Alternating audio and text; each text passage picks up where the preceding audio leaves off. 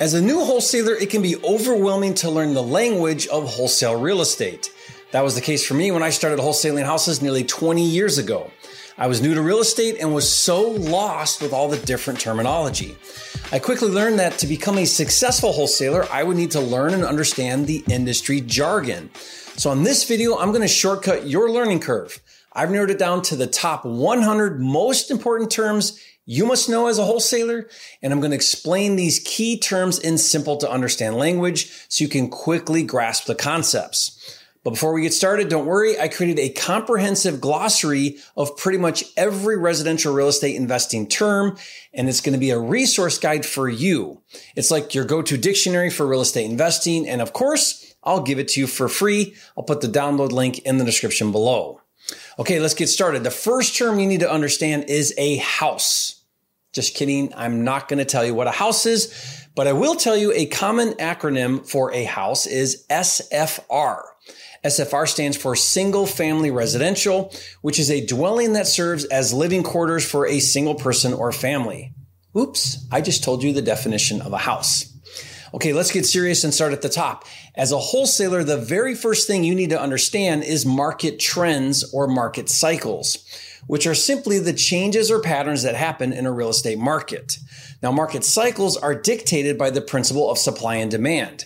In real estate, supply is referring to houses or what is often called inventory, and demand is referring to buyers. In a typical market cycle, when there are more buyers in the market than available inventory, prices go up which is called an appreciating market or an up market and is also referred to as a seller's market because the seller gets to dictate price due to high demand. Likewise, when there is more inventory than buyers in the market, price goes down and we call that a depreciating market or a down market and is also referred to as a buyer's market because the buyer gets to dictate price due to a high supply or inventory. Now, when a market cycle naturally shifts from an up market to a down market and drops, let's say 10 to 20%, we call that a correction. And when the market drops more than 20%, it's often called a crash. In wholesaling, we call the geographical location where you buy and sell properties your market.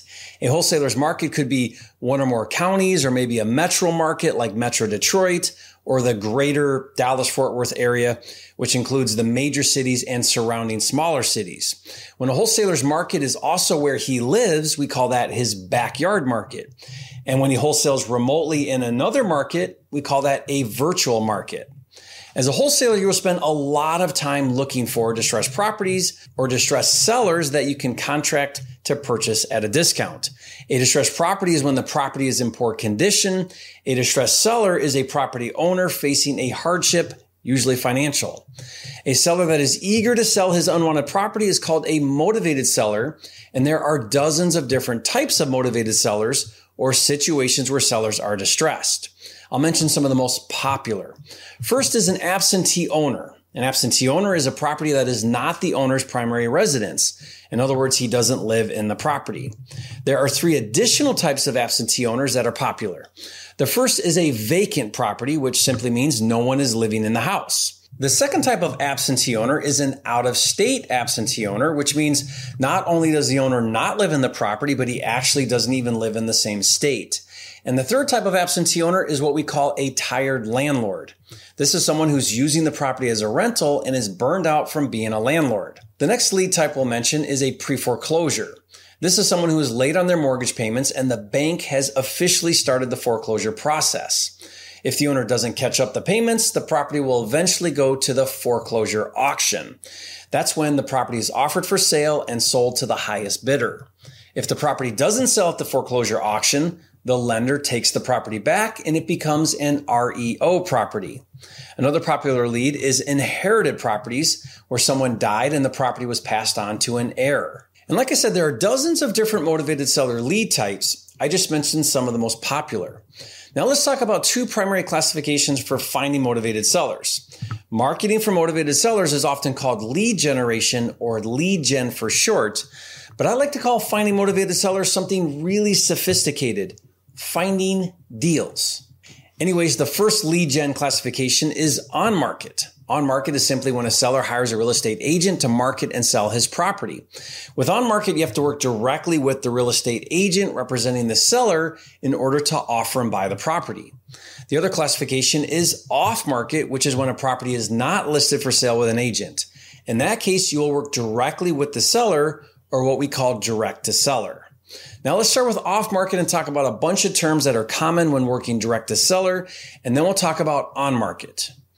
We refer to a group of potential off market sellers as seller leads or a list of seller leads. Or you'll often hear just the word data, which is the same thing. The idea is to get a batch or bulk list of leads or data that you can market to. A company that compiles, organizes, and provides seller leads or seller data is referred to as a data provider or data software. By the way, the definition of the very best data software is PropWire. I'll tell you why. PropWire has over 157 million records nationwide, including both on market and off market leads. It's really easy to use, and most importantly, it's absolutely free to search and download as many leads as you want. And what could possibly be better than free? Nothing. Nothing is better than free. But don't take my word for it. Go to joinpropwire.com and see for yourself. Man, that was brilliant how I snuck in a plug for PropWire. Tyler, did you see that? That was flipping genius, if I say so myself. Okay, unlike a lot of other expensive data providers, PropWire has a cool feature called list stacking. List stacking is when you combine two or more lead types. So, for example, pre foreclosure and absentee owners. List stacking gets you a smaller list, but with higher intent or motivation. Once you acquire a list of leads, you'll have their names and mailing addresses, so you could mail a letter or postcard advertising that you want to buy their property. This is called direct mail. If you want to randomly cold call the list to see if they want to sell, first you'll need to acquire their phone numbers using a service called skip tracing. And guess what? PropWire offers single and bulk skip tracing. I just did it again. Once you skip trace and get their phone number, in addition to cold calling those leads, you could also text blast them using a platform that will send text in bulk. Whatever you do, once you get the list, initially those sellers are what we call cold leads, meaning they have no idea who you are and that you want to buy their property, and you have no idea if they're even interested in selling. Once they respond that they are potentially interested in selling, it goes from a cold lead to a warm lead. In wholesale real estate, it's common to use an overseas remote worker called a virtual assistant or VA for short to text and cold call and do other lower level activities. As you grow your wholesale business, you may decide to hire an acquisitions manager or a commission sales rep who will take the warm leads and try to close or convert them into deals. Now, another type of marketing that is common to find deals is what's called driving for dollars. Now, this is where you drive around in your market and look for physically distressed properties, then contact those owners to see if they want to sell. Driving for dollars is popular with new wholesalers because it only requires your time. Now, some wholesalers get a bird dog to do driving for dollars. A bird dog is someone who finds leads for you and typically gets paid a referral fee. Once a wholesaler has a marketing budget, he may consider doing pay per click advertising or PPC for short. PPC is when you advertise for motivated sellers online, such as running ads on Google or Facebook. Now let's discuss some important terminology for on market. First, it's important to understand that a real estate agent has to have an active real estate license in the state they are transacting. A real estate agent must work under a broker. A broker holds a higher license and is responsible for overseeing the agent's activities. Most people call real estate agents realtors, which is technically incorrect and a pet peeve of mine. A realtor just means a licensed real estate agent that is a member of the National Association of Realtors. When a seller agrees to hire a real estate agent to sell their property, they sign a listing agreement and that agent is now acting as the listing agent or sometimes called the selling agent. The listing agent will put the property for sale on the multiple listing service or MLS, which is an online marketplace privy just to licensed real estate agents where they can collaborate with each other. Once a listing agent lists a property for sale on the MLS, it becomes active and public sites like Zillow, Redfin, and Realtor post that property for sale too. Now, since agents collaborate with each other, a real estate agent representing an interested buyer is called a buyer's agent, and they can make an offer on behalf of their buyer. If the offer is accepted, the property becomes pending, which means it's under contract and waiting to close. If the deal falls apart, the property will become available for sale again and is called back on market. If for whatever reason the seller decides not to sell, the listing is called withdrawn and is no longer for sale. If the seller decides to lower the price or raise the price, the listing is called changed price. And if it doesn't sell during the time period on the listing agreement, usually six months, the listing goes inactive and is called an expired listing. When a buyer wants to physically see a property, the buyer's agent must schedule a showing and is typically given a lockbox code to the property that will have a key to access the house. Now let's talk about some important relationships between agents and buyers and sellers. We already discussed the difference between a listing agent and a buyer's agent. While it's completely negotiable, agents typically get paid a commission or percentage of the sale price. It's customary for a seller to pay a combined 5 to 6% in commissions, and usually it's split between the listing agent and the buyer's agent. I hope you caught that. The seller pays the commissions even though the buyer's agent represents the buyer. Most states allow for what's called dual agency, where the same agent can represent both the seller and the buyer. I teach a technique to create a dual agency relationship when making on market offers that I coined the double dip technique because the listing agent is getting double the commission. When the buyer's agent is under the same broker as the listing agent, that is called designated agency. And when an agent does not represent either party, but still facilitates the transaction between both parties, she is called a transaction broker or sometimes a facilitator. When an agent acquires a listing agreement, but before listing the property on the MLS, finds a buyer off market, that is called a pocket listing. And when a seller agrees to pay the agent any amount above the specified sale price, that is called a net listing. As a wholesaler, I love finding deals on market and working with agents. Building a referral network of investor friendly agents is often called agent outreach. Now, moving right along, let's talk about some really important terms when it comes to property values. The value of a property in its current condition is called current market value or the as is value. That's different than the future value of a property after improvements are made. The value of a property after it's fixed up is called the after repair value or ARV for short. As a wholesaler, you're always trying to figure out value. This is done by looking at what are called comparables or comps for short. Comps are similar properties nearby that recently sold. The process of looking at comps to establish value is called comping. The difference between a property's value and the total amount of debt on the property in the form of loans or liens is called equity. For example, if the value of a home is 100,000 and there is a $50,000 loan on the property, the equity is 50%. But equity is subjective, so make sure you're clear about what you mean by equity. For example, the equity on ARV is unrealized equity or future equity because it hasn't been created yet. That's different than the today or as is or current equity. Also, there's a difference between arbitrary equity called paper equity and the actual equity or net equity. Paper equity doesn't take into consideration the closing costs and commissions to sell a property, whereas the net equity is what you would actually take home after the cost of selling. For example, earlier I said a home that has a value of 100,000 but has a loan for 50,000 would have 50% in equity.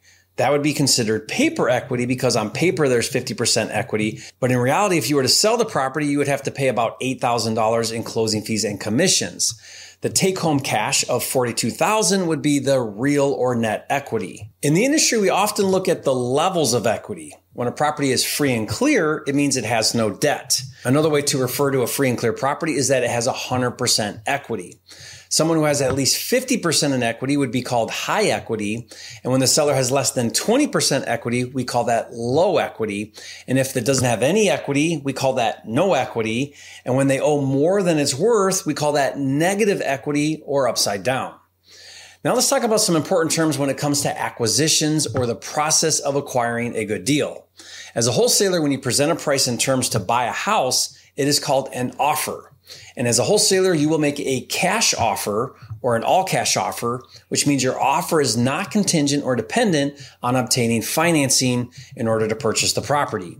It means the funds to buy the property are liquid and can easily be converted to cash.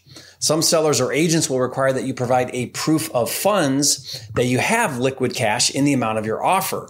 And there are two kinds of proof of funds. The first is a soft proof of funds, such as a pre-approval letter from a private or hard money lender. Now, if you're a pro or prime level subscriber to my wholesale software called Flipster, you get unlimited proof of funds letters for as many offers as you want. Check it out at joinflipster.com.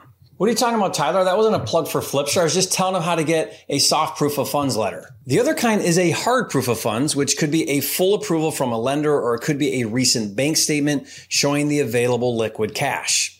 Now, in order to determine the buy price on a property or what is often called the maximum allowable offer or MAO for short, a wholesaler will perform a deal analysis. Analyzing a deal or what we call calculating the buy formula is when you consider the value, cost of repairs, and other factors to determine the MAO. An offer can be verbal or written, but once an agreement on price and terms is made, you will get an executed contract, which means all parties have agreed in writing. At that point, the property is officially under contract and the seller is committed and can't sell to anyone else. The written contract between the wholesaler and the seller is called the purchase and sale agreement. Let's talk about some key terms that you'll see in that contract. First are contingencies. Contingencies are clauses in the contract that allow for certain conditions to be met. Otherwise, the buyer can back out of the contract. Examples of contingencies could be the seller must provide a marketable title. That means the title is free and clear of any liens or defects. Another contingency might be a financing contingency, which means the purchase is contingent on the buyer obtaining financing to buy the property. Now, some contracts allow for due diligence or a period of time for the buyer to verify information about the property. A contingency that allows for due diligence on the condition of the property is called an inspection contingency. Sometimes the buyer will give a good faith deposit or what's often called an earnest money deposit or EMD for short.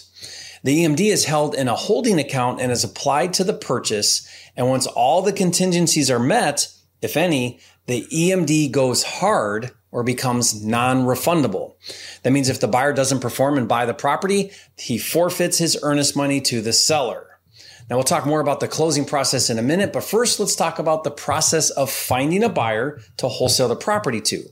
We call that dispositions or dispo for short. And the person that we wholesale the property to is called the cash buyer or sometimes the end buyer. Wholesalers focus on building a cash buyer list, which is a list of investors who are looking to buy investment properties in your market. A cash buyer's buy criteria is often called their buy box. And there are two main types of cash buyers. Flippers who buy, rehab, and resell, also called fix and flippers, and buy and hold investors who keep the properties to rent for cash flow. When a wholesaler flips their contract to a cash buyer, this is called the assignment method. And the document that transfers the buyer from the wholesaler to the cash buyer is called the assignment agreement or assignment contract. Instead of doing the assignment method, if the wholesaler buys the property, then immediately resells it to the cash buyer, that is called the double closing method, or sometimes it's called a back to back closing. Specialized lenders who provide funding for double closings is called a transactional lender. When a wholesaler partners with another wholesaler and one has the deal and the other has the buyer, that is called a joint venture or JV for short. And they usually execute a JV agreement, which specifies the roles of their partnership. Finally, let's talk about some key terms you need to know when transacting a real estate deal. A closing or settlement is when the transaction is performed and the ownership transfers from the seller to the buyer starting the process of a real estate transaction is called opening escrow. And when the transaction is complete, it's called the close of escrow or the closing date. The escrow or closing company that performs the transaction is called the title company. And in some states, an attorney must be used. So he would be called the closing attorney. The go-to person who handles your transaction is called the closing agent. Once everything is ready, the closing agent will issue a clear to close and provide a breakdown of the debits and credits for the seller and buyer so that the seller knows how much he's getting and the buyer knows how much he is paying. This breakdown is called the closing statement or the settlement statement. The closing statement includes all the closing fees paid by the buyer and seller. Let's discuss a few of these fees. The first is the closing fee or settlement fee. That's the fee the closing company charges for facilitating the closing. Usually there are prorated property taxes that either pay back the seller for taxes he already paid or taxes the seller owes or prepaid taxes the buyer pays. If the seller has an existing loan, you'll see a loan payoff deducted from the seller's proceeds. Most states charge a selling tax to the seller that is sometimes called a transfer tax. And most counties charge recording fees to transfer ownership. In a transaction, the deed is the official document that transfers ownership from the seller to the buyer. And a warranty deed provides the best protection because it promises that the property is free of any liens or encumbrances. The title is your proof of ownership and title insurance protects the buyer in the event a claim is made later. Finally, the amount the seller walks away from after the loan payoffs and closing fees is his net proceeds. And that's a wrap. If you learned something new, leave a comment and let me know. And again, this was just the 100 most important terms you need to know. There are hundreds more that you also need to learn and understand, so be sure to get my comprehensive glossary of real estate terms. And again, to get that download for free, check the link in the description. All I ask is you leave a comment and say, Thank you, Jerry, for another free resource. You are a flipping genius. And I'll see you on the next video.